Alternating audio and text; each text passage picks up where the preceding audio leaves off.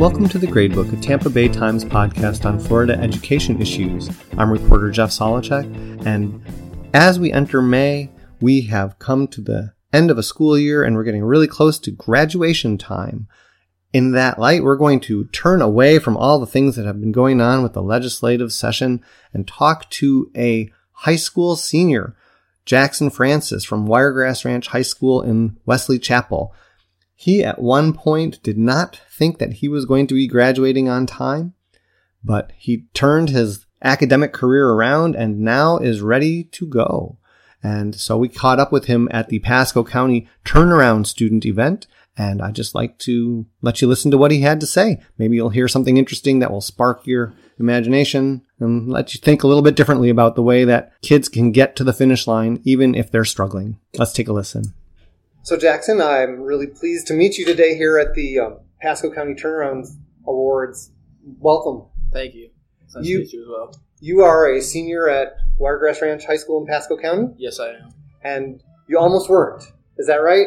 Yeah. Starting at the the end of last year, I had a 1.3 GPA, I believe it was, and that was all because at the time my dad had just gotten uh, he had just found out that he had cancer and that really affected me like emotionally and it just made me like just lose all my like momentum and motivation to do absolutely anything. And like throughout the whole my whole junior year like that was all going on. And i had like no motivation to do anything. So i literally would just go to class and i would sit there on my phone. I wouldn't pay attention. I wouldn't do anything. Never did any of the homework. I ended up failing almost all of my classes throughout junior year and i ended up having to have five classes that i needed to make up for my senior year in so, addition to my regular classes so senior year you came in and you had five classes that you had to take at the same time you were taking six other classes for senior year? Yes.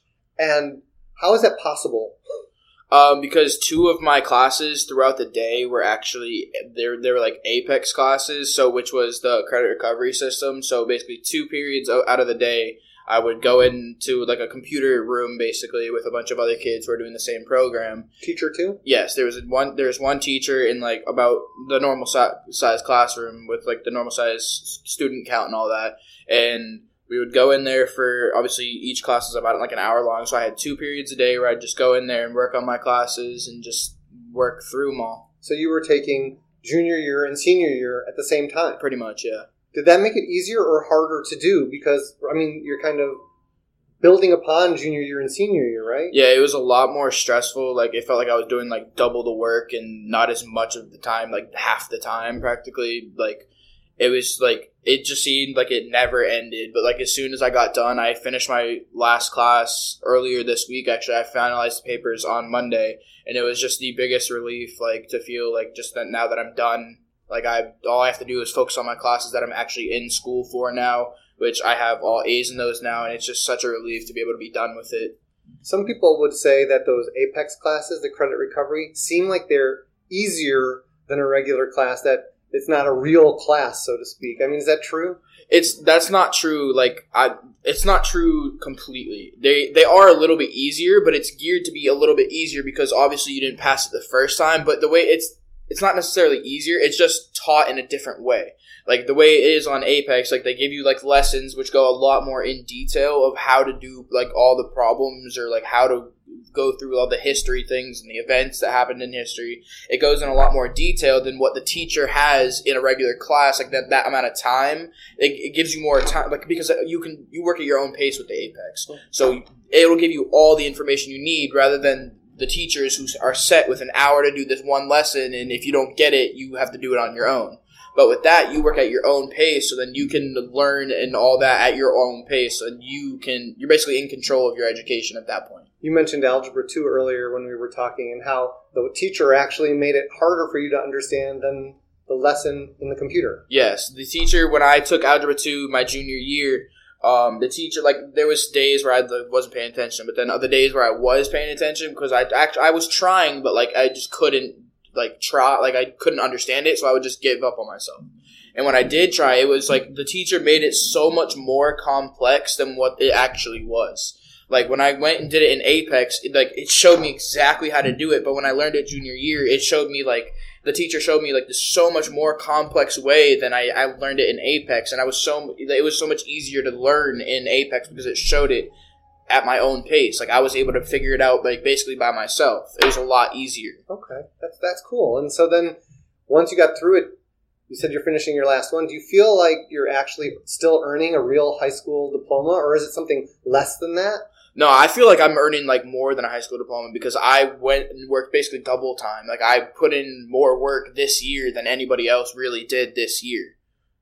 And I feel like I like obviously it's still just a regular diploma, but it's not just a diploma. Like that's my diploma. Last year I didn't even think I was going to get a diploma. Now it's the fact where I graduate in less than a month. It's like it's just mind-blowing.